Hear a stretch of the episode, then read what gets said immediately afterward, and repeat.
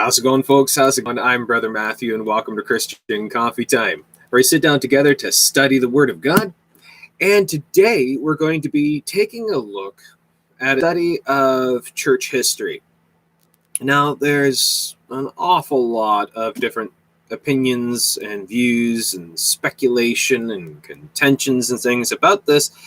So we're just going to take a look at just what does the Bible say about these things and how can we from using the Bible alone be able to discern uh, true history from the false, from real news, from fake news, and all that kind of thing. So now, again, uh, this is not meant as a bashing. This is not meant for fighting. This is not meant for bickering. This is not meant for any of that kind of thing. Don't want contention. But I know some people will massively disagree with some of these. So, okay, if you disagree, you disagree. All right, we can still get along. And that, but the point is, is that we need to know what fits with the narrative of Scripture to sound doctrine sola scriptura alone. Just what does the Bible say? Now, about the doctrines of Scripture, how God works and how he doesn't work, what God says and what he doesn't say, what God does and what he wouldn't do. That we can know this by just reading the Bible. We can get an idea of God's character. We can get an idea of how God works. We, we can know what God will not do. So, with that, we got to know what the truth is, and the truth must proceed. And that error uh, false information, all these kinds of things must be exposed in right manner, in a right heart attitude, and all this kind of stuff, and in meekness instructing, and meekness instructing those that oppose themselves, so that the word of God can proceed. The truth must be known.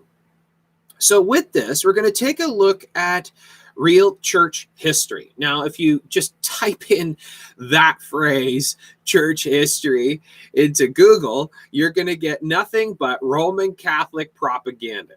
That's all you're going to get. You type in, where did the Bible come from? And you're going to get a universe of speculation, but predominantly you're going to get Roman Catholic propaganda. You, you might say, okay, how were our doctrines codified and all this kind of stuff? You search that out, and the vast majority of searches will tell you the Roman Catholic Church. Okay, so obviously we got a problem. Obviously, we got a problem that the Roman Catholic Church never was, is not, and never will be the actual Church of God. And that God of course, is never going to use a cult to codify his doctrines. So, how can we know what the truth is? Well, grab your Bible, put your arm on the table, and sweep everything onto the floor that is not Bible alone. Catechisms, creeds, commentaries, councils, all of that. Throw it out the window. Don't eat it. Irrelevant. Let's just use the Bible. And we can use sound doctrine to research, investigate anything and everything to be able to know what is truth. So let's take a look at the Bible. So if we just use the Bible, just from the Bible alone, when was the church formed? With Jesus Christ through his apostles. Okay. So that's very simple. That's a very easy one. Catholics had nothing to do with that. Now, what about scripture? When was scripture canonized? Well, that one can, can be a bit more contentious with some people. But if you actually take a look what scripture says in Second Peter chapter 1 verses 20 to 21 how the scriptures came by God, he spoke to his holy servants and told them what to write. That all scripture is given by God. That's Second Timothy 3:16. All scriptures given and given means theopneustos, which means God breathed. So God spoke it, God breathed it, God gave it. All right. Now, but how, how did we come up come about with our 66 books? Uh, who who figured out that, you know, these are the books to use? Well, obviously the Catholic Church had nothing to do with that and every cult canonizes their own Bible. Uh, they rewrite the scriptures and change it and twist it and modify it to fit their own doctrines. Where if you take any Catholic text, any Catholic Bible, you see that it, it is nothing like ours. They completely changed it. They even changed the Ten Commandments to fit their own narrative. And then they added the apocryphal books and everything else in it. So they canonized their own. That they took the majority text manuscripts, they took the scrolls, and stuff, and rewrote them and modified them all to fit their own narrative. They canonized their own Bible. But how did we come up with this? Well, if we take what the Bible says and how God preserves his word unto all generations, Psalms 12, 6, and 7, and then the, the vast majority of scriptures that speak about the preservation of the word of God, how God preserve his word, he'll keep his words, his word is established, his word is preserved into all generations. Though the grass withers, the flowers fade, my word will stand forever, my word is above my very name. Okay, so with that then, we take only Bible we then have to come to the understanding, conclusion, and acceptance that it always was, is, and forever shall be preserved. That when God spoke his word to his prophets and told them his word and taught them and showed them what to write, and they wrote down the things in the scrolls and the, the original books, that from the first prophet, from the very first writing, that God told them what to write, that his writings were preserved by God handed down through the ages, copied, and God would preserve it so that it wouldn't get corrupted or destroyed or lost or changed, so that it'd be exact, exact copies down through the ages. And then from this prophet to this prophet to this prophet, that which God wanted to be preserved was preserved and would be added to the canon of scripture and just the compilation of the word of God and that over a span of 1400 years by over 40 different authors the word of god was assembled preserved by god down through the ages handed down in its fullness until you get to john the apostle john when he wrote the book of revelation. And then the book of revelation was added as the last book. Canon was closed by god. And god says in the at the end of revelation not to add or subtract or change or twist or anything from the books. That's what it says and curses are upon those that would. So god put it together and that the saints always had the preservation of scripture. There is no council there's no council that determined i want this book and i want this book i want this book. How many more do we have to go? Like uh, so they pick and choose out of all the scrolls, try to figure out. What is that? That's not the preservation of scripture, is that you always know what is of God and what isn't. That God kept it, God held it, God protected it, God canonized it, God preserved it, God handed it down all down through the ages. And that the, from the early church, they had the full word of God as it was up to that point. And then with the Apostle John writing Revelation, they had the full Word of God right there. Because if they didn't, God's a liar. He did not protect it and preserve it, and that God is the author of confusion because people had no idea, okay, what was and what isn't the Word of God. Either God is the author of confusion or he is not. Either he did preserve his word or he did not. So, the idea that Roman Catholic councils had to come together to figure out and officially canonize and discern and add and build up and figure out and kick out certain books to try to finally have the full word of God. That's just ridiculous. That's what cults do to be able to figure out their own doctrines of their own Bible, of their own cult. They figure out their own thing.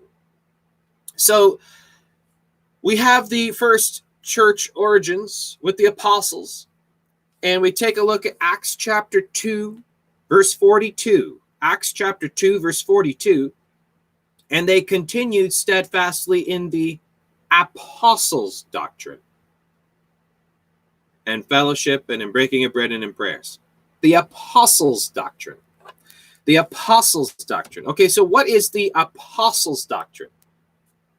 Well, if we go over to First Timothy chapter 6, verse 3 If any man teach otherwise, go up to verse 1 of 1 Timothy 6, that the name of God and his doctrine, God's doctrine, the apostles' doctrine, God's doctrine. What's the apostles' doctrine? God's doctrine. The apostles' doctrine was the teaching of the Lord God Jesus Christ.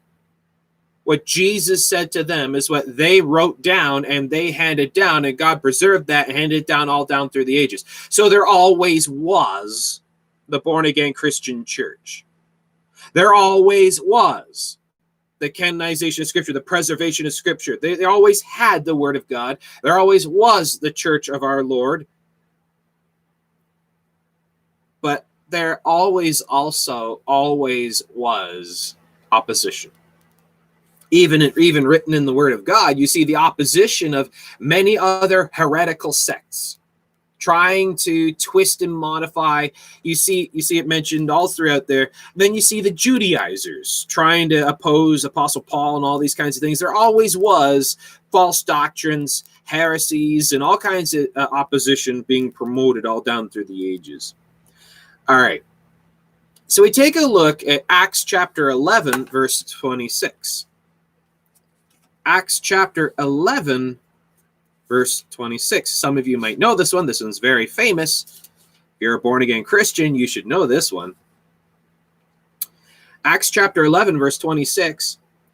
And when he found them, he brought them brought him unto Antioch, and it came to pass that a whole year they assembled themselves with the church and taught much people. And the disciples were called Christians first in Antioch. Okay, so even the very title, term, Christians, was codified, canonized in Antioch in the early church. Catholics had nothing to even do with our name. All right, so we see the church has always been, always was, and forever shall be, preserved by God. His word always was, is, and forever shall be preserved by God. Our doctrines always were and are and shall be preserved by God through his word alone. Now, here's the next point doctrine, our teachings, our traditions, real, true, biblical church tradition. All right, our doctrines. Who came up with our doctrines? Have you read it? Have you read it? Our doctrines come from the Word of God. Who is Jesus? What is the Godhead? What is salvation? What is baptism? And all the other different things. You just read it, it's what it says. I mean, if you don't know how to explain your doctrines from using just Bible alone, you got a little bit of a problem. If you have to constantly go and repeat catechisms and councils and creeds and commentaries to be able to tell people what you believe in, then you don't know Bible. Some people like to quote the Nicene Creed uh, uh, by the Roman Catholic Council of Nicaea. Now, if you don't believe that the Roman that, that the Council of Nicaea was Roman Catholic, you got a bit of a problem. You need to go back and research your uh, actual religious religion history. Because let's go back. All right. Now we see the true born again believers as founded by our Lord God Jesus Christ through the apostles. You see the early church starting. Uh, Pentecost is the bit was the big, uh, you know, first release of this, uh, uh, the demonstration of this, uh, publicizing of this. And you see down through there the teachings and the codifying by the apostles. You see the apostolic council in Acts chapter 15, uh, codifying uh, uh, our doctrines according to the New Testament faith. Then we skip ahead a few decades, skip ahead a few centuries. You see opposition arising to the Judaizers and all other sects. And then in the 300s, a new Roman emperor rose up. This emperor, his name was Constantine. Now, Constantine was not a Christian, he was a pagan Roman. Any, any research, any research of the documentation of Constantine will show you he was a pagan Roman, not a Christian. But he had a bit of a problem. There are great schisms throughout the Roman Empire, and he wanted to unify his empire not through military force but through religion. So he found a way to force all people to come together through religion.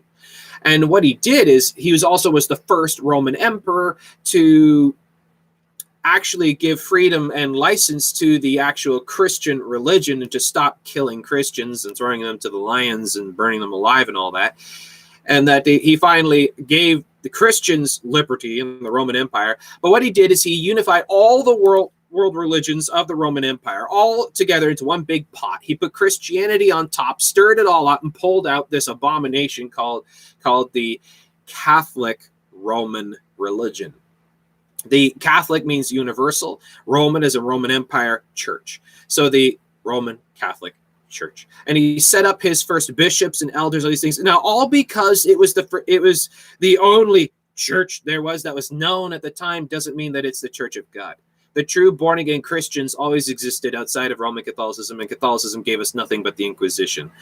So Catholicism, then at the start of this by Constantine, he set up this idea. He set up this new Catholic Universal Church of the Roman Empire. He set up bishops and elders and, and priests and teachers and scholars, all this. And to figure out what they were believing, what to believe, that they started their own councils. Now, in the 300s, we also see the Roman Catholic Council of Nicaea. It was, it was, it was uh, co- co- convened by Constantine.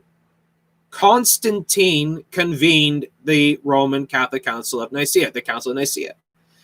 Constantine convened the Council of Nicaea.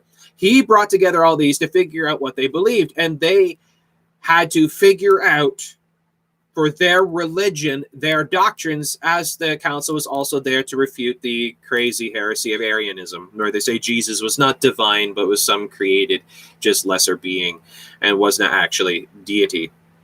Arianism is craziness. So the Roman Catholic Church refuted Arianism and in this codified their own doctrines of their own religion.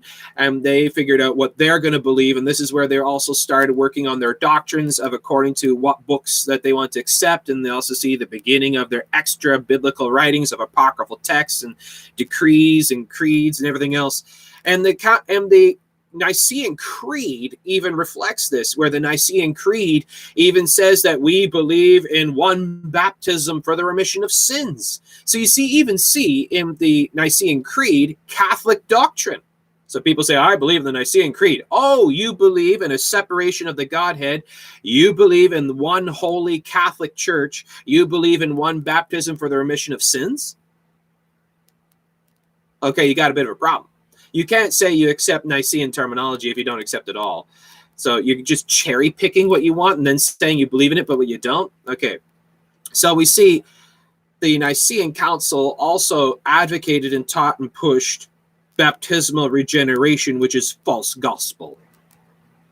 So the Nicene Council codified and, and created as dogma the Roman Catholic doctrines, baptismal regeneration, righteous works, the and all these other things, and the separation of the Godhead and all the stuff, which the Bible does not teach. Please see the other video in the description box below, where I show you from the Bible only, uh, sola scriptura, uh, what is the Godhead according to the Word of God alone, without using Nicene terminology and language.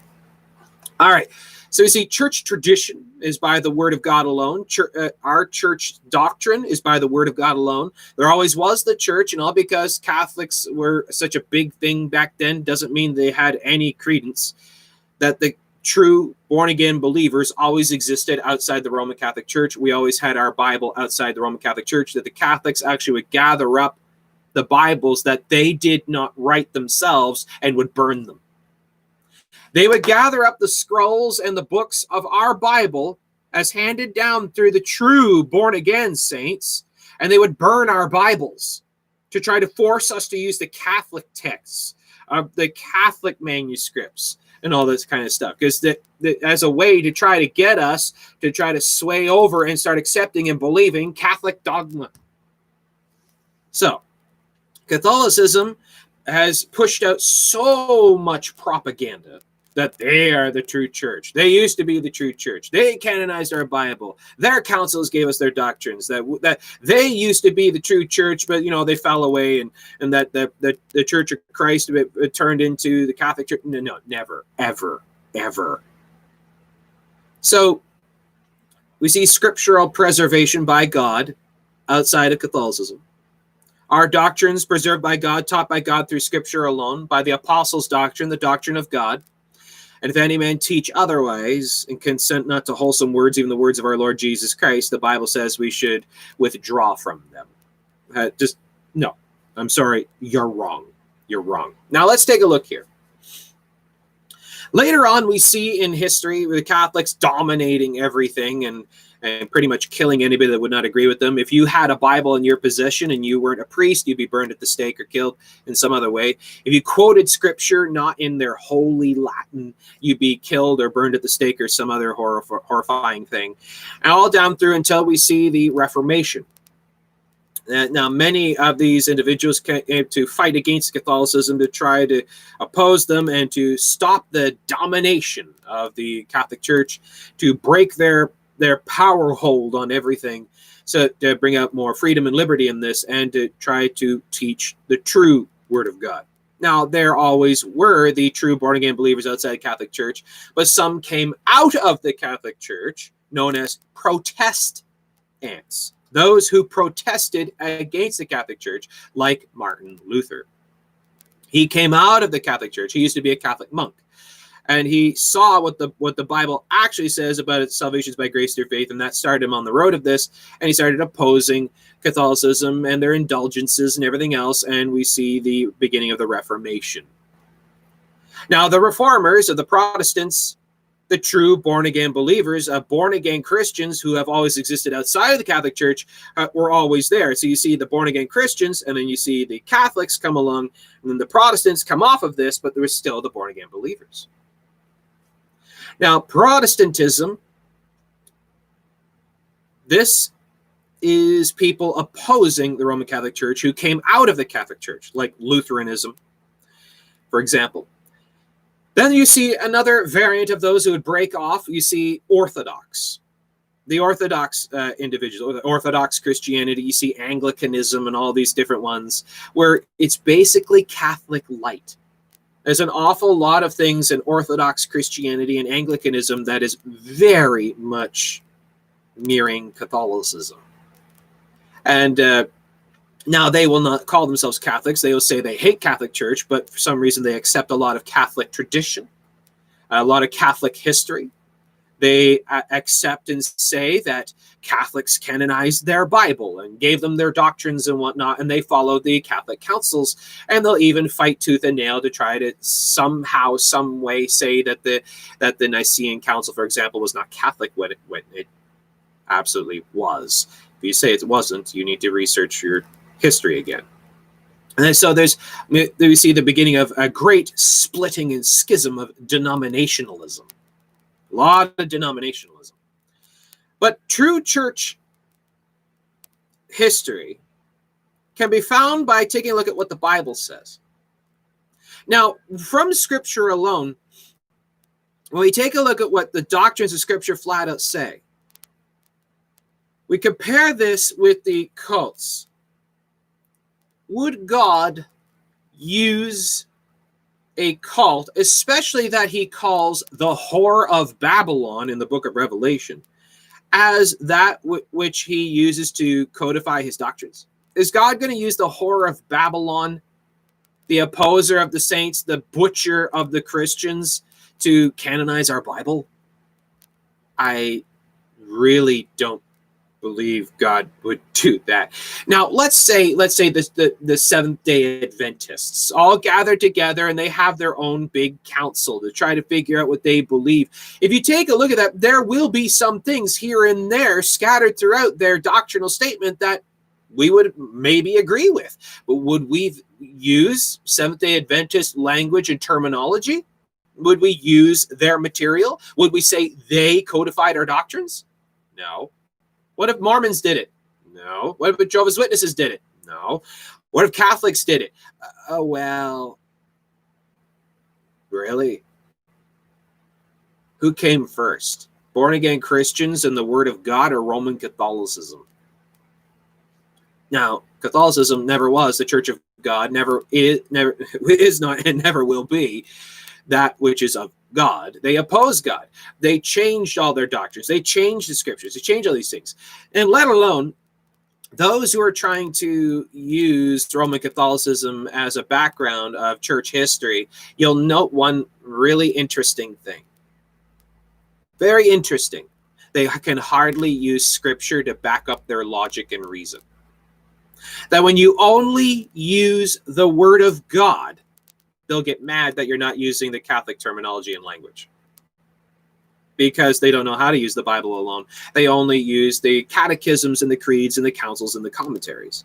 They'll use the church fathers. Well, so so well, Augustine and Polycarp and all these others were Roman Catholics not born again Christians. Yes, shocker, shocker. Augustine was a Roman Catholic. Did you know that?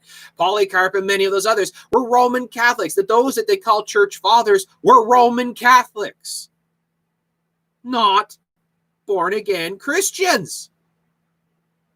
So those who struggle to only use the Bible alone will fill in the gaps with catechism, fill in the gaps with councils and creeds this is why it's so important to know what does the Bible say about doctrine and separate yourself from all of those who teach otherwise. Who teach otherwise. Let's look at look at uh, 1 Timothy chapter 6 verses 3 to 5. If any man teach otherwise and consent not to wholesome words, even the words of our Lord Jesus Christ and the doctrine which is according to godliness, he is proud, knowing nothing, but doting about questions and strifes of words, whereof cometh envy, strife, railings, evil surmisings, perverse disputings of men of corrupt minds, and destitute of the truth, supposing that gain is godliness. From such withdraw yourself. So, doting about questions and strifes of words and all these other things. Now, a lot of people they just accept catechism as truth without actually studying out these things. And I'm not meaning to put down anybody. I'm not meaning to be contentious or anything. I'm just saying, look, there are those who study the Bible, there are those who study councils. There are those who study the Bible alone, there are those who study catechism. If you start off your study on the wrong foot, you're going to come out with a wrong perception. If you if you start by taking catechism and you study the Bible to prove catechism, your your discernment, your insight is going to be skewed to be that where you're going to be cherry picking and twisting and viewing only scripture in light of such a way that it will justify and validate the catechismic doctrine. Throw the catechismic terminologies and all this stuff out the window. Just look at what the Bible says alone. Wash, rinse, go back to the blueprint, go back to the drawing board. Look at what does the word of God say all alone. Use only Bible verses to, to back up and tell you what to believe. If you can't use just Bible verses alone to be able to explain and discern and teach and instruct on every single detail, then you got a problem. Because the enemy is going to come along in some way to try to skew your view in such a way that you wind up being a friend of the Catholic Church. That's what always happens. When you don't stick to Bible alone, you will eventually always wind up back to Rome. And you'll wind up justifying, validating in some way, shape, or form, giving some credence to Catholicism.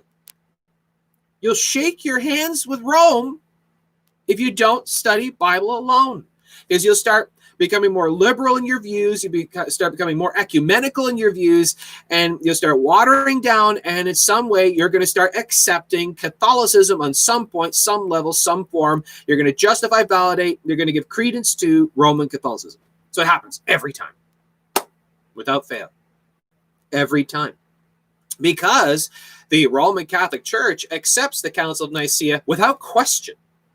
And they say you're a heretic if you don't accept it. Go read the thing. Go read the the the creed of the Nicene Council and tell me if that if that is biblical.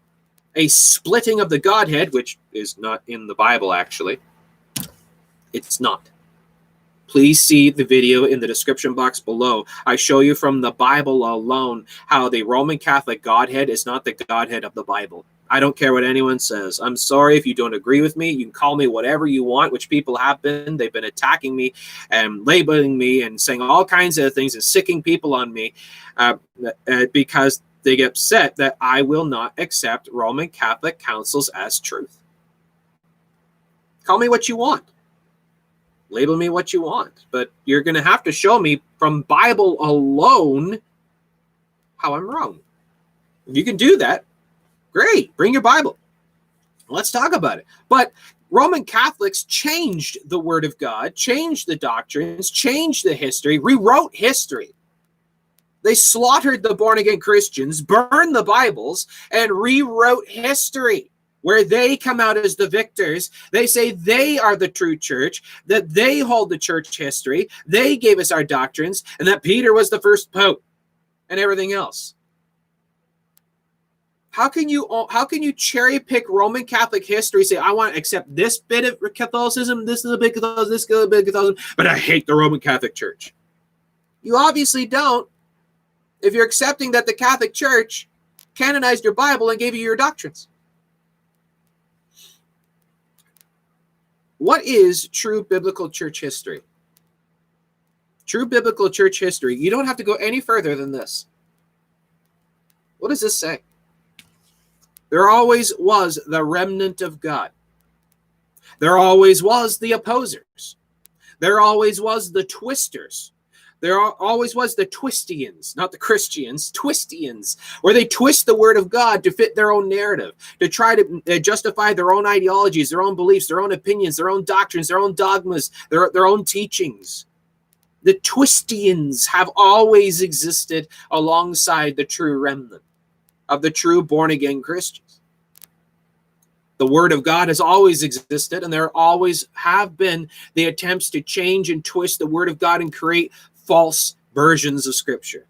The false doctrines, false manuscripts. Like, for example, the Sinaiticus and the Vaticanus, which are Catholic texts, which is what they used to write their own scriptures, to write their own Bible. The Catholics canonized their own Bible, not ours. We already had ours. They they plagiarized off of it and made their own, like the Mormons did, the Jehovah's Witnesses did, the Seventh Day Adventists do, and all these others do. They they, they always have their doctrines, their creeds, their catechisms, their councils, and their twisted Word of God. Now, in this as well, I just want to talk, for example,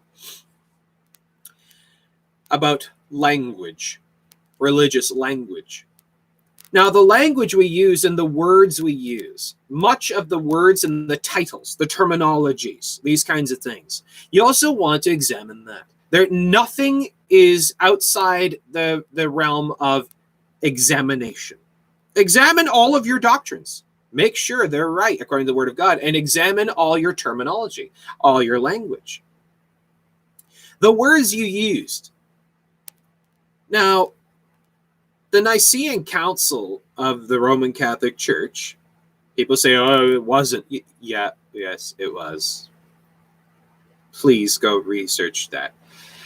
They gave us new terms, new titles, uh, new decrees, new, new ways of saying things. Now, let me just ask you a question.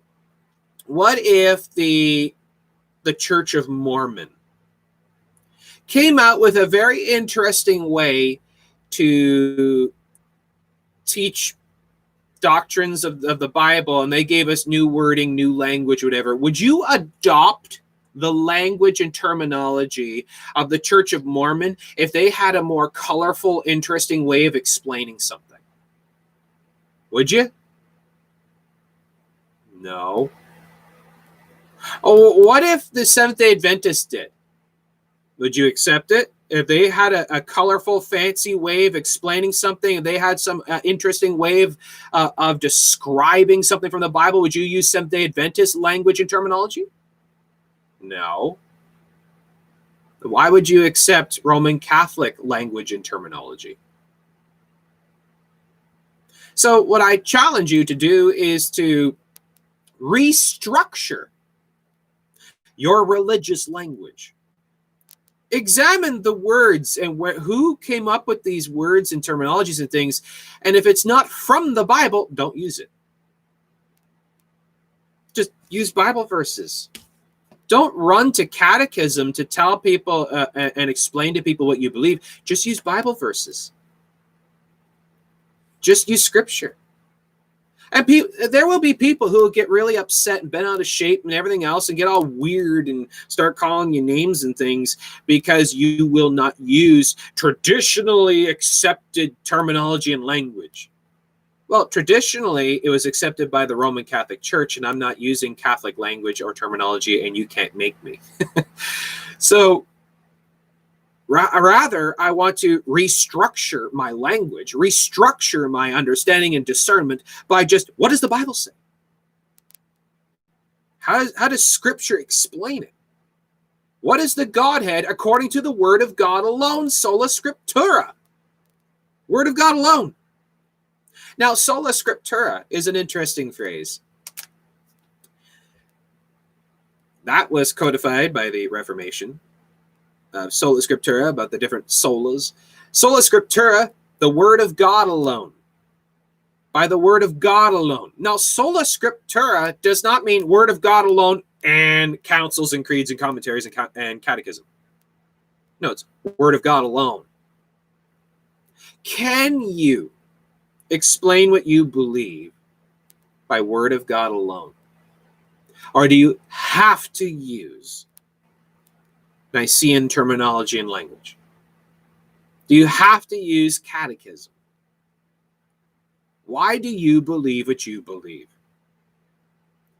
Because if you don't examine this, I'm just saying, you might be on some level shaking your hands with Rome because you are using their language, their terminology, their explanations of their dogma that in some level you have inserted Catholic dogma in your doctrinal statement. And and from my my opinion, from my view, that is reprehensible. And I won't do it. I won't do it. People who want to insert those kinds of things into their doctrinal statements, that is betraying the word of God. That is not being a Berean. That's being lazy. That's that's being not studious of the word of God. You're not being a proper student of scripture. You should be able to just recite Bible verses to tell people what it is you believe. Uh, well, what about what about Christ? Well, this verse, this verse, this verse, this verse, this verse. If you're not quoting Bible verses, in your exegesis of dogma and doctrine, you've got a problem. You need to go back to the Word of God and study it out and memorize Scripture. Stop memorizing religiously accepted catechism. Well, the so and so has big degrees and diplomas, and they're they're they're a professor of this and that, and they're teacher of this and that. Uh, that's irrelevant. I don't care if they're the most most high grand Pope Pumbaa. I don't care who they are. I want to hear Bible. I want to hear chapter, verse, words of scripture. That's what I want to hear. If you can't give me that, then you're in error. So, let's go back to the drawing board. Look at true biblical history. True born again Christians have always been been around since the beginning with Christ. And then, uh, as we have always been here, the born again Christians, there have always been there's always been the opposition. Always been the opposition. Now, Molly uh, asked a question: Is there any help from the from the creeds and confessions? None that I would dare point you to, because in amongst it, you see, here's the problem. If I point you at the confessions and creeds and councils, and say, well, see, they say this here, which seems good, and this seems good. The problem is, is you're going to be giving credence and justification to those things, and you're going to start researching the rest of it, and you're going to start reading and learning and bringing into yourself error. For example, the Nicene Creed teaches baptismal regeneration. Baptismal regeneration. These creeds and confessions are accepted by Catholicism and by ecumenicism, which is extremely errant, full of errors, full of errors.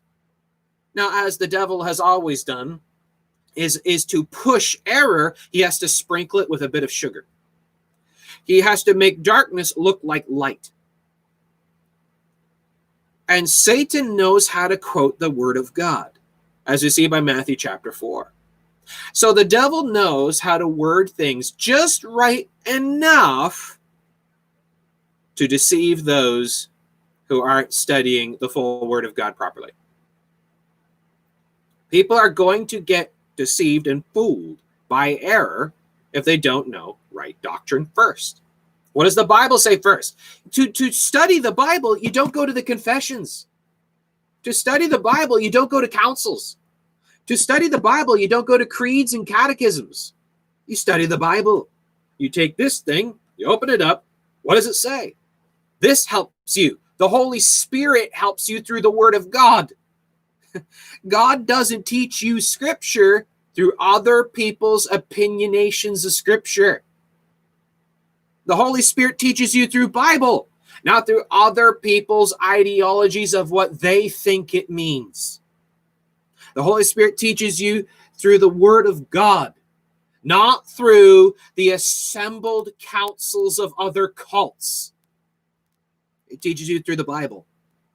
The Holy Spirit teaches you through Scripture. You don't need all these other things to help you at all. You don't need them, they're irrelevant. Regardless of other people say, they're irrelevant.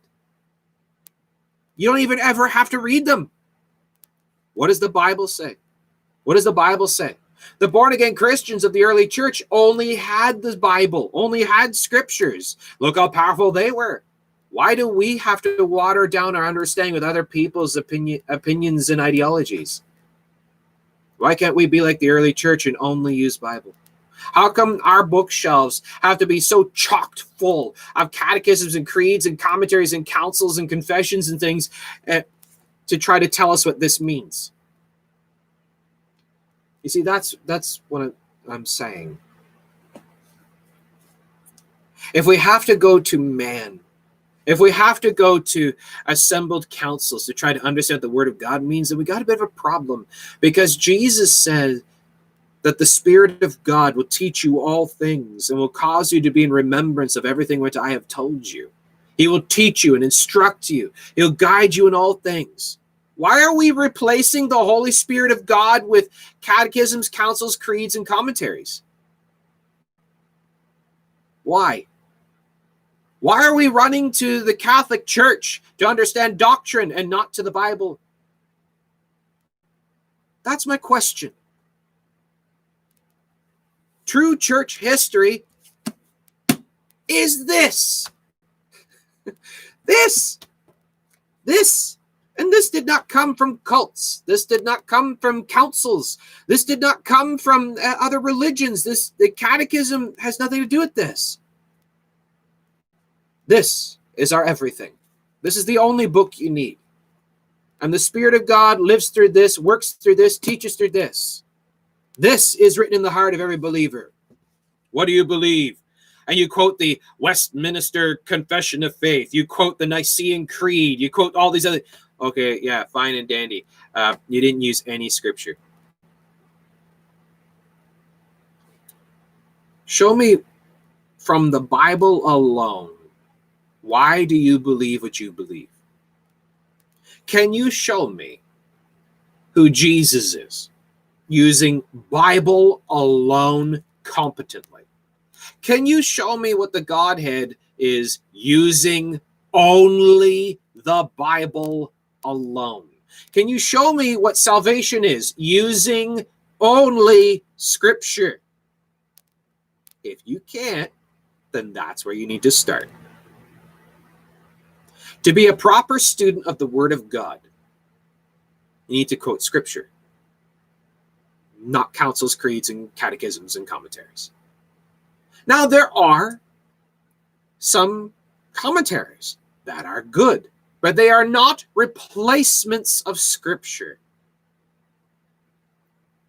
There are some great writers, other people that have done great works, but they are not the teachers of Scripture.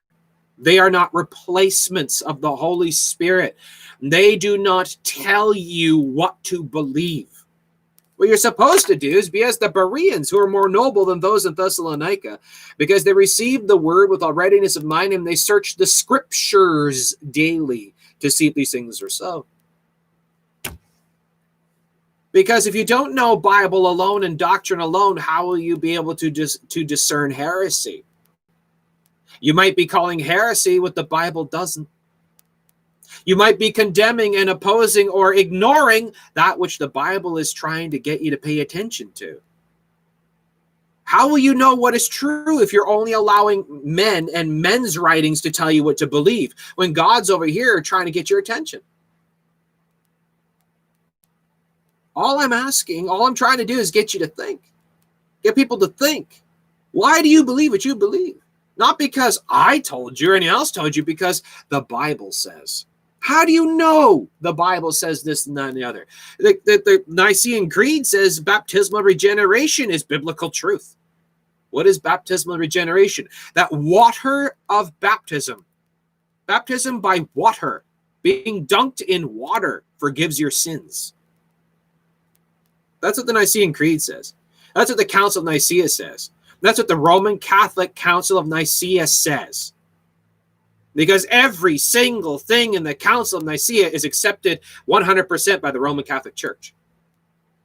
And can you honestly tell me with a straight face that the Roman Catholic Church is the church of God and is biblical? Then how do you say the Council of Nicaea is? How can you say anything that came out of that council is? That, then how come you're not questioning every single thing of the Council of Nicaea? How come you're not examining it by the Word of God alone? Why certain terms and things are off limits for study?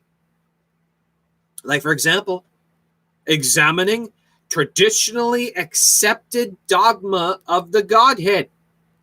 I'm just saying how do you know what is traditionally accepted is actually 100% biblical? If one single verse contradicts it, then it's wrong. If one single verse contradicts any opinion, doctrine, teaching, ideology, assumption, then it's wrong and scripture is true. You need to examine everything, and nothing is off limits. Nothing is off limits examine everything, test everything, investigate everything, discern everything. Be be paranoid because the enemy's trying to get in in some way, shape, or form. And the only way to stay true and to stay assured is to say, the Bible says. And if the Bible says it, that's what it is. If the Bible doesn't say it, then that's not what it is. If it's not in the 66 books of the Bible between Genesis and Revelation, then it's wrong. If you can't quote chapter verse, I don't want to hear it. That's how it needs to be. That's how it has to be. Otherwise, you're on the road to error and heresy. You're on the road to accepting false doctrine and wrong ideology. I don't care about big names and catechisms and creeds and councils. I don't care about any of that. Throw it all out the window as far as I care. I only want to hear this. This cannot lie. This cannot be deceived. This cannot be led astray. This cannot be corrupted. This can cannot teach you wrong doctrine. People can. This is not fallible. People are. Go to this, listen to this, read this, study this, memorize this, this alone. Word of God over everything, anything and everything. And any person who would try to tell you otherwise needs to go back and study their Bibles. They need to go back and see what does the Bible actually say. You need to challenge them. Where in the Bible does it say that Now, can you show me from the Bible alone without contradicting any single other point? Give me chapter verse, please. Anytime they say any doctrine, examine it. Be very wary of it. Sprinkle a little salt, hold it out at arm's length, and, and don't accept it until you can check it with the word of God alone and see is there any single passage of scripture remotely that contradicts it. You have to do that. You have to do that. What does Bible say? What does scripture say? The word of God alone. The church that was founded by our Lord God Jesus Christ, taught through the apostles of our Lord God Jesus Christ, codified all of our doctrines in this back then at the beginning with the apostles. We got our doctrines from Jesus. We got our doctrines through the apostles of Jesus. Our scriptures came from the writings of the prophets, priests, and kings and apostles. And it was preserved and held and canonized by God through them, not through some mystic cult council of the Roman Catholic abomination. They gave us nothing but the Inquisition. They gave us nothing but opposition. They gave us nothing but lies and heresies and twistings and misinformation and wrong doctrine and heresy. They gave they gave us the, the burning stake. They gave us the Colosseum. They gave us the Inquisition. They gave us the Catholic Bible. They gave us the Apocrypha. They gave us the worship of Mary and all the idols. They gave us worship of dead saints. They gave us baptismal regeneration. They gave us the, the, the priestly confession box. They gave us purgatory. They gave us all these other abominations and heresies that came from their councils. Why would you accept what they say when that's what they're all about?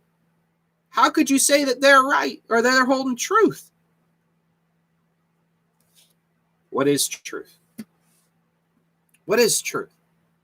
Like Pontius Pilate said, what is truth? There's only one way, one truth, one life. There's only one true word of God. There's only one true counsel. That's the counsel of Scripture. This is our counsel. This is our creed. This is our catechism. This is our commentary. This is our everything. This is our instruction. The Holy Spirit speaks through this, nothing else.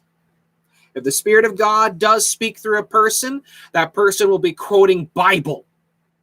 That person will be quoting Bible non contradictingly. They'll be rightly dividing. They'll be pairing scripture with scripture. They'll be saying, look, the Bible says this and this and this and this and this here. Look at this. And it'll all uh, flow together and line up. It doesn't matter what they call themselves. They call themselves prophet, apostle, pope, priest, monk, whatever. I don't care. Call themselves whatever they want. That doesn't give them any license to replace the word of God. They don't replace the Holy Spirit. Test everything. Test every spirit. Test the spirits to see if they are of God. The spirit of person, place, thing, catechism, council, creed, whatever. Test the spirit of everything. Test everything by the word of God. So, to wrap this up, thus saith the Lord is the only authority in God's church. You will be met with opposition when you take this stance. You'll be met by all kinds of people, people who claim to be your friends, your family, all these others who claim to be Christians. They'll they'll label you, they'll call you names, they'll attack you, they'll twist things up, they'll try to sick people after you, they'll try to all kinds of things. You'll lose fellowship with people, you'll lose friends. You'll you will suffer for standing dogmatically on the word of God. Why do you believe what you believe? Because man says so, because council says so, because the word of God says so. How do you know the word of God says so? How do you know for sure?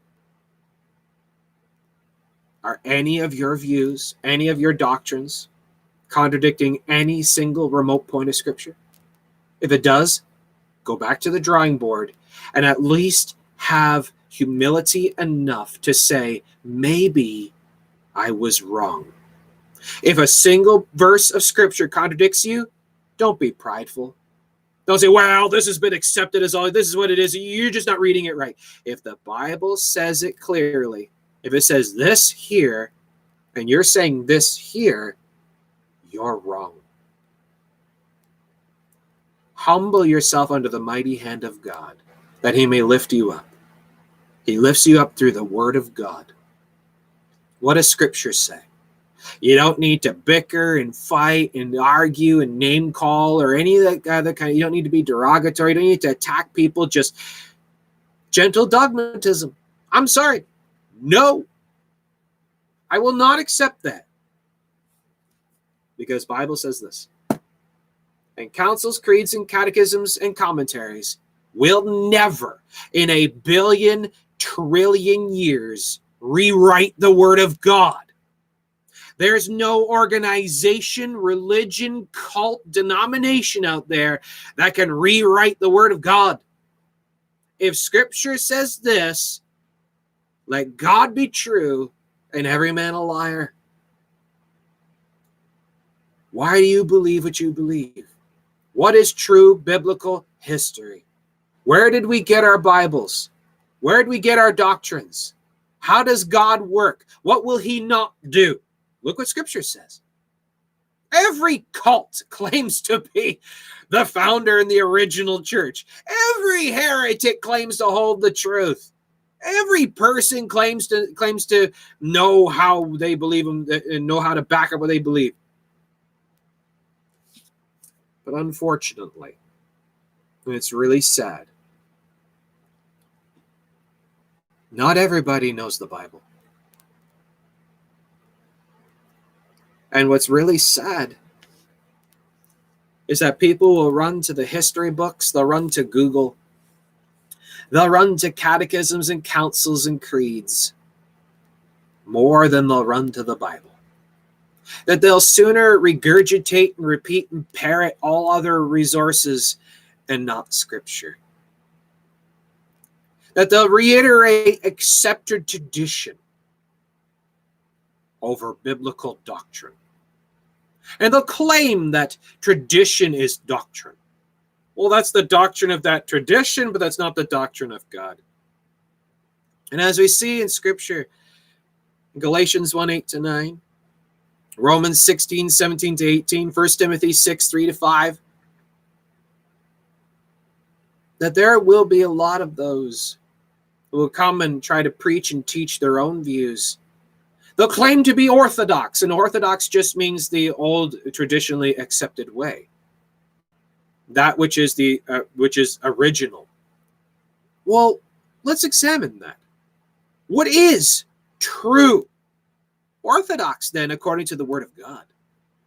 There's a lot out there that claims to be orthodox, but it's not orthodox according to scripture. What is true biblical orthodoxy? What it says is what it means. This alone. You don't need religious tradition and sacraments and Eucharist protocols and all these other nonsensical things. Just give me chapter verse. Give me doctrine of God, the word of God, the scripture of God. I made a video a few days ago. It really caught a lot of heat. Is according to the Bible, what is the biblical Godhead? In that video, I refused to use Nicene terminology because Nicene terminology is Catholic.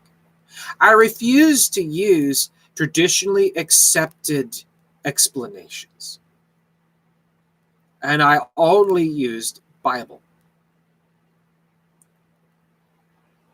The amount of opposition I got was quite incredible.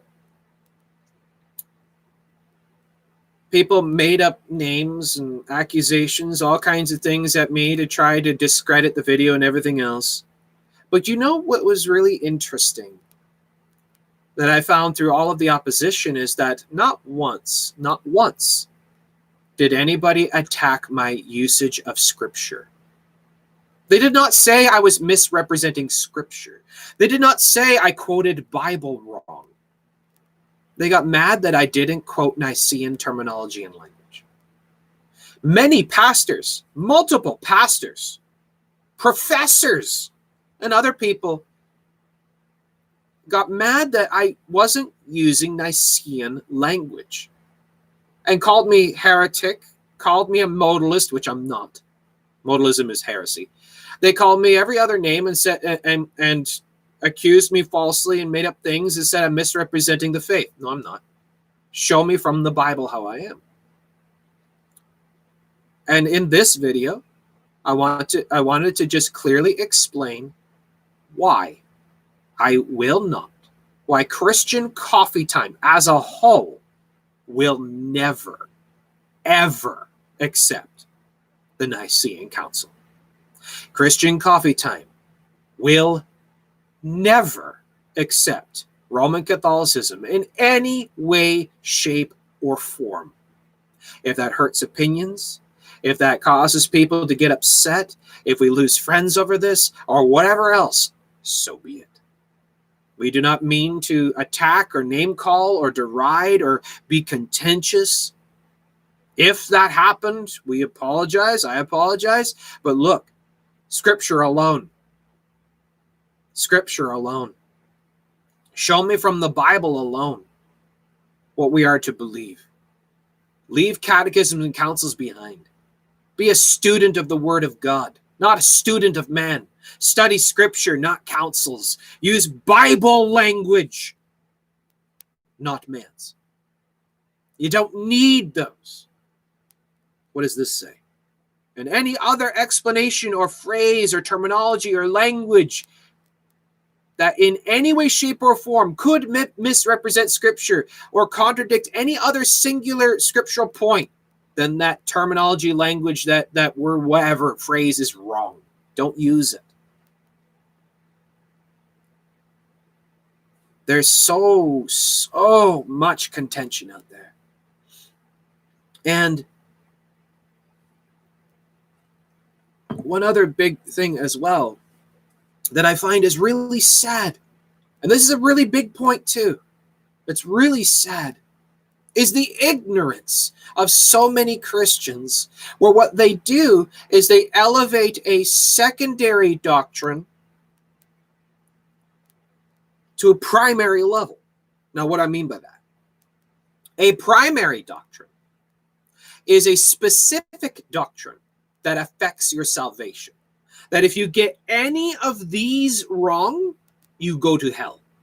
That's what it means by primary. Is that it's not saying that these others are less important or any of that kind of thing. It just means it's just showing the difference, the differentiation between salvationary doctrines and non-salvationary doctrines. That's just what that means. You could say it that way: salvationary, non-salvationary. Probably I should use that term. But salvationary doctrines are those that in and of themselves affect your salvation, that if you get these wrong, you go to hell. Non salvationary doctrines, like, for example, I'm going to say it, and if you disagree with me, show me from the Bible how I'm wrong. The understanding of how exactly the Godhead works. Now, what I mean by that is it three persons? Or is it three natures? Is it one person? Is it three? Or what? Or explaining exactly how the Godhead works is not salvationary. Believing that Jesus is the Christ, the mighty God in the flesh, is salvationary. As Jesus said that in John 8 24. If you do not believe that I am, you'll die in your sins. The scripture very clearly shows the deity of the Lord God Jesus Christ. If you don't believe that Jesus is God, you're not saved. That's salvationary. But understanding exactly how the Godhead works is not salvationary. And people are taking the uh, how the Godhead works, the Godhead doctrines, and placing them as salvationary. That well, well, you don't believe like I do, so you're not a Christian. That's nonsense. That's absolute nonsense. That's that's misrepresenting the faith. and Christians hating Christians, all because you see it differently. Three persons, three natures, three persons, three characters, whatever. God is infinite.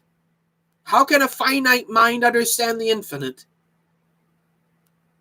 But what does the Bible say? And stop quoting council catechism. Start start quoting Bible. Start actually looking at the Bible and you see something differently. Please watch the video in the description box below. And condemning, hating, opposing, name calling, deriding, being derogative towards another Christian all because they see the Godhead differently in that way is wrong. That's unchristlike, unbiblical, ungodly. That's sinful. That's sowing discord amongst the brethren. It does not make you an unbelieving heretic to see how the Godhead works in a different way. Whether three persons, three natures, the Bible, the, the, the, what does the Bible say? Some people may have not studied it out. Some people just don't know. Other people, they have their own views and reasons why, but it's not salvationary. Stop making it salvationary. If a person believes in the Lord God Jesus Christ by grace through faith through belief alone, that they're a born again Christian, they're a brother and sister in Christ, treat them as such. Treat them as such. There are many Christians who hold differing views on many things. Show me two Christians that agree on absolutely every single thing equally, exactly the same. You'll never find it. Every born again Christian is a bit different than the next. But we all hold to the same born again Christian doctrines of salvation, of the Lord God Jesus Christ by grace through faith through belief alone. Period If you believe that, you're a Christian. That's what matters. But at the same time, what I like to do is to say, okay, now why do you believe that? Because that's what the Bible says. Where? Why? How? Ask the where, why, how on absolutely every single point that you could possibly say, that you could possibly think of. And see, okay, what Bible verse fits that? Stop quoting councils and commentaries and catechisms. The creed, the council, the commentary, the catechism of Christian coffee time is this. You want to know what we believe? Read it. Read it. Open it up. Read it. Show me from the Bible. Show me the doctrines. Show me our beliefs. Show me our tradition. Show me our rituals. Show me all of this, all the things that we do. Show me our sacraments according to the Word of God. If you can't, you might want to examine that. So, again, this video is not meant as a fight, it's not meant even as a debate. This is not meant as name calling or putting down anyone. This is not meant for contention. This is not meant for any of that. If it came off in any way, shape, or form like that, then I apologize. That is not the that's not the intent of this video. This video is to show the true biblical history according to the Word of God alone. What does Scripture say? Now, what does man say? What do false religions say? What do other misrepresentations say? Now, what does the Bible say? And the and to show the importance of the Word of God alone and as a challenge to all other believers who might come across this video to get people to think. My people perish for lack of knowledge. What is going to be the kickstart of the great falling away? Biblical ignorance. You're going to get hordes and hordes and masses and masses of people with all other views and opinions of things completely ignorant of the Word of God.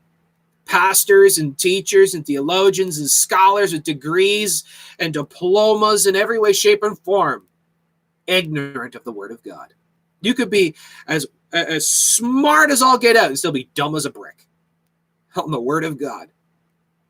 You could be able to teach for hours on end and all kinds of gatherings and councils and teachings and seminars and schools, and universities, and hardly even touch the Word of God. The early church, all they had was this. They had the full Word of God. It was handed down, preserved by God down through all generations. He kept the the, the prophets' writings, and ev- and after every prophet, the next prophet come along, his writings would be added. They'd be added. They'd be added. They'd be added. They'd be added all the way down through. God would preserve it all the way down through until at the end we see all that God wanted to preserve was preserved, and that which He did not preserve was lost or faded away because it was not that which God chose to be preserved as Scripture. And what we have today is the completion of that great preservation work of God down through the ages. And no counsel of man had a hand in it, only God's hand. It was left to us. We wouldn't even have a thing. It'd be open to personal interpretation. It'd be absolute utter chaos. We'd look more like the Catholic Church than we do the born again Christian faith. Tell me I'm wrong. Use only scripture. All right. now, Bible schools, they're great. They can be great. But there's also a great failing in the in a large portion of Bible schools. Not every Bible school is biblical. They teach catechism, council, and commentary. They teach tradition, the traditionally accepted ideology. And they and they manipulate the word of god to fit those narratives so that they can say they're biblically backed. But when you completely ignore those things and only take this you see they're wrong. Large majority of them I'm not putting down or condemning Bible schools. I'm just saying there is a failing in a large portion of them. How to know which ones are biblical? Look at their doctrinal statements, what they believe, and look at what they say is church history, and look at this.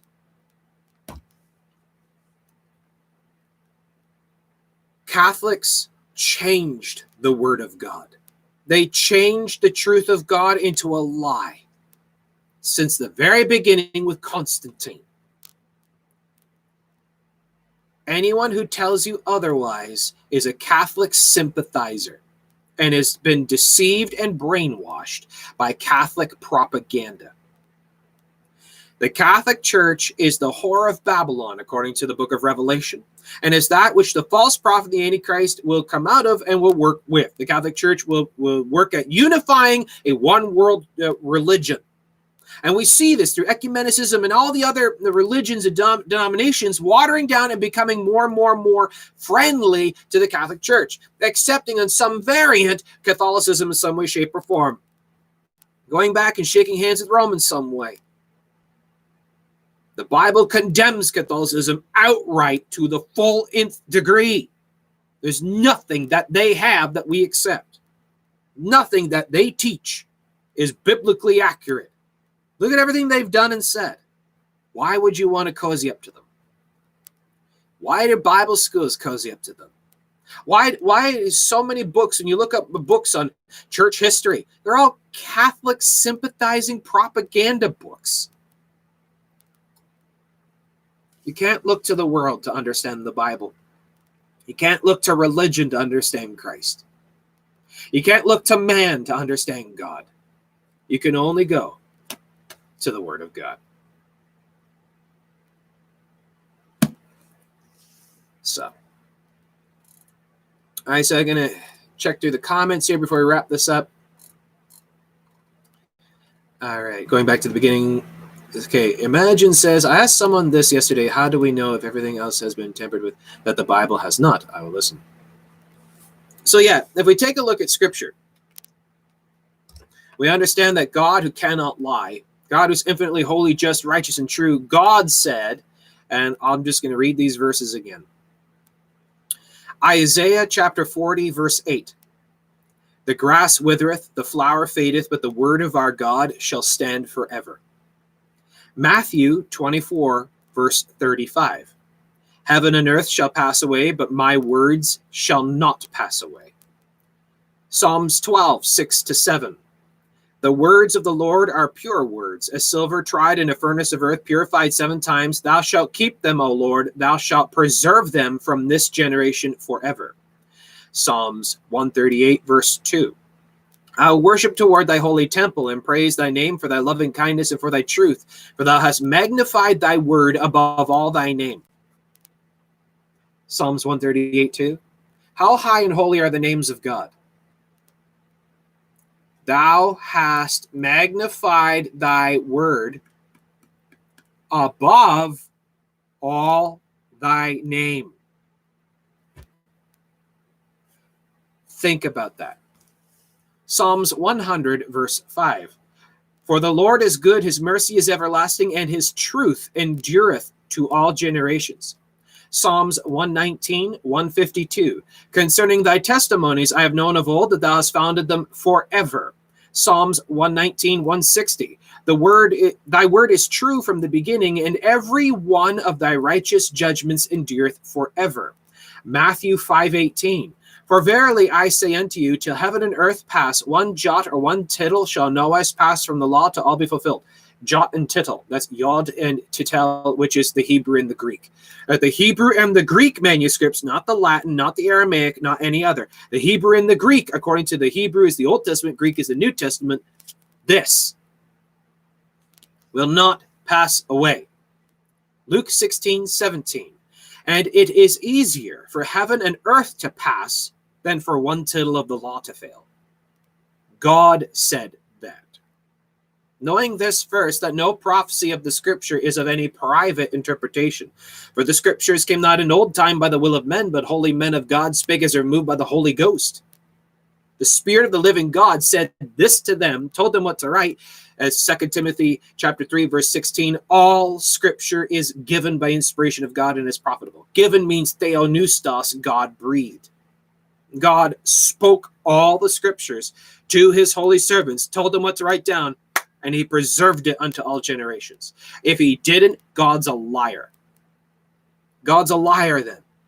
And if God's a liar, he's a devil and not God. Go eat, drink, be merry, for tomorrow we die. We're yet still in our sins, and we're all condemned. What are we doing here? You see, do you see how monkeying with the word of God destroys the entire Christian faith? Saying that there are contradictions, there's there's there's uh, errors, and there's corruption in the Word of God, God's a liar. You see that? One single error in the Word of God makes God a liar. And to say that that our scriptures had to be figured out and councils to come together and figure out, okay, what is scripture, what is not, is confusion. That God then is the author of confusion. And we didn't know what scripture was. We didn't know what truth was. We had to go to man to try to figure it out. And it was all speculation until they could finally canonize scripture. And even then, we hope that it's truth. You see the error of that? I hope you do.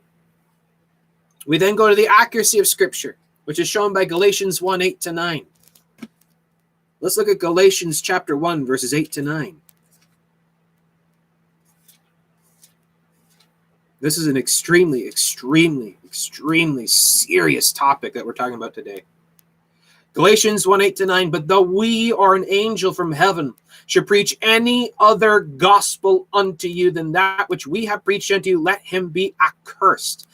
As I said before, so say I now again, if any man preach any other gospel unto you than that which we have preached unto you, let him be accursed. then he goes on to say, if any man preach otherwise, teach otherwise, and consent not to wholesome words, even, even the words of our Lord Jesus Christ, withdraw from them. Let's look at Romans chapter 16.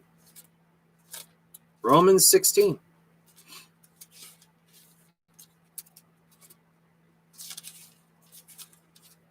Verses 17 to 18. Now I beseech you, brethren, mark them which cause divisions and offenses contrary to the doctrine which ye have learned, and avoid them. For they that are such serve not our Lord Jesus Christ, but their own belly, and by good words and fair speeches deceive the hearts of the simple. Good words and fair speeches Catechisms, councils, creeds, commentaries, personal opinions, views, ideologies. What does the Bible say? So, how can we know what is true? What does the Bible say? Go to the Word of God, knowing this first, this is not open to personal interpretation. Second Peter 1:20. Now, not everybody's going to accept this. That's your choice. It's either the Word of God alone or nothing. There's almost no churches that to go to that don't twist it. Well, there are those that are more doctrinally sound than others. And then how can we find those that are doctrinally sound? You gotta know doctrine. You don't go by, well, I feel, I think, I believe, my opinion, my view, my ideology, my dreams, my experiences, my visions. What does scripture say? If they hold to the word of God and the word of God alone, and they're quoting scripture and scripture alone, that's probably a good sign that they're biblical. But even then, you take your Bible, study your Bible like a Berean. Search out everything they say. Keep a notepad. Take down all the points, all the doctrines, all the quotes, and now go to the Word of God. If they contradict the Word of God, they're wrong. That's what you're supposed to do. A student of Scripture. Because they're in the pulpit doesn't mean they're biblical. The Catholic Church wants us to bow down. Yep. okay, I had a debate with a very educated Roman Catholic, and he keeps attacking me with straw men. Well, a, a, a very educated Roman Catholic is an oxymoron. That's like saying a uh, a biblically accurate cultist. I'm sorry, that's they can be educated in their own beliefs, but not in the Bible. Like I said, you can be really smart, but still dumb as a brick. Uh, you got to know what the Bible says. What's the doctrines of Scripture? Now they could be schooled and learned in his doctrines and his views. They, you, how do you refute them? Scripture. Only quote Bible. Biblical purism. Biblical purism. All right. Going down to okay, uh, Molly says we always say the word is sufficient. Yet we look at other sources. Very eye-opening. I use commentary and creeds all the time. I'm going to challenge you to stop. I'm challenging you to stop. Just go back to the Word of God. Have an empty notepad. Now, on the notepad, write the doctrines that you uh, you as- ascribe to, subscribe to. And now, search Scripture alone. Do not reference other materials. Look up Bible verses, Bible verses alone. Read through the Bible. Do a solid read through, slow study, uh, uh, methodical study. Do word studies. Word studies. Look at the meanings of these things. Now, what does it say? Now, for example, uh, the series that we're working on, the Gospel of John series, all we do is to sit down, open this up, and just read and look at each word, each point, each verse, and we just pair verse with verse, with verse, with verse, with verse, with verse, all the way through, going Old Testament, New Testament, back, forth, back, forth, all three. We don't reference anything else, just this Bible verse alone. And you wouldn't believe how eye opening it is when you do that. You always learn something new every time you see something you never seen before. You don't even need all this other stuff. You just need Bible. All right. Okay, uh, going through the comments. Do you suggest any version in particular? Well, this is where study comes in. You could disagree with me all you want, but the vast majority of modern Bible versions are, ba- are, are based on the minority text documents and have missing verses, omitted verses, omitted passages, changed context, everything, and are not the full Word of God. Now, they do still contain some scripture. You can still lead people to the Lord through them, but they're not fully trustworthy because they have omissions and changes and, and twistings, changed context. You go back to the majority text documents, which are called exact equivalents, not close equivalents like the others, exact equivalents, like, for example, King James, New King James, and those. If you disagree, you disagree, okay, but show me how I'm wrong is they're based on the majority text documents, uh, which are based on the Greek and Hebrew manuscripts. So what the Greek and Hebrew says is what these say. these uh, that the King James, New King James, is the most trustworthy version in the English-speaking language. You disagree? You disagree. All right. Um, okay, so going down through the comments here, uh, Dana says the Pharisees were the religious theologians at the time and they missed the gospel. That's right. Test the spirits against the word of God. Amen. All right. And Braden says popular doesn't mean biblical. Perfect point. Exactly. All because it's accepted by the masses doesn't mean it's the true word of God. Doesn't mean it's biblical, doesn't mean it's doctrinal. That actually which which has been approved by scripture solidly by doctrine alone by the word of God generally is opposed by the masses. Just to say it. Just to say it. All right, Wild Blue says, any recommendations on books for word studies? Well, there are. Uh, there's there's uh, the for example, you can get a, a Bible that's called the Greek and Hebrew Keyword Study Bible. The Greek and Hebrew Keyword Study Bible. Now, in these, it contains the interlinear uh, uh, meanings uh, of the from the Greek and the Hebrew of the New, New Testament, Old Testament. In there, you can see the original Hebrew meanings of the words and the original Greek meanings of the words. It, it contains that in the in that Bible. It's excellent. Highly recommend it as a great study Bible.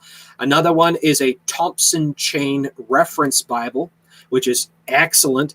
Now it does a different way of commentary, where rather than going to other sources, it it refers back upon itself. So it'll have, you know, by each verse, it'll have a list of tons of other verses to look up that re- relate and reflect upon that passage you're reading. A Thompson Chain Reference Bible. So check those out. A Greek, a Greek and Hebrew keyword study Bible or a Thompson Chain Reference Bible. So please check those out. Okay, Zay says, are Pentecostal churches biblical?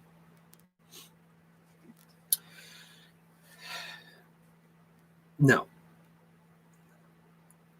Now they may preach the gospel from time to time. Um, some may be better and others on maybe preaching the gospel. There still be Christians within them, but doctrinally sound, no, because uh, what they emphasize on what they emphasize on is more of the the mystical aspects, the healings and tongue speaking, and they call themselves apostles, which there are no more apostles. They believe in modern day prophets, which there are none and all that kind of stuff. And so there's a lot of issues and error within the Pentecostal denomination. But again, if you disagree, you disagree. Okay, fine. Bring me your Bible and show me from the Bible alone how I'm wrong. Okay, we'll just put it that way. I know many will disagree. I'm not meaning to offend or put down or be derogative or contentious. Look, just show me from the Bible. Justify your doctrines by the Bible and not accepted tradition. Okay. All right. Now, uh, Molly has a question about open Bible. I'm not exactly sure what you mean by. It. If you want to clarify what you mean by open Bible, I'm just not sure what you mean.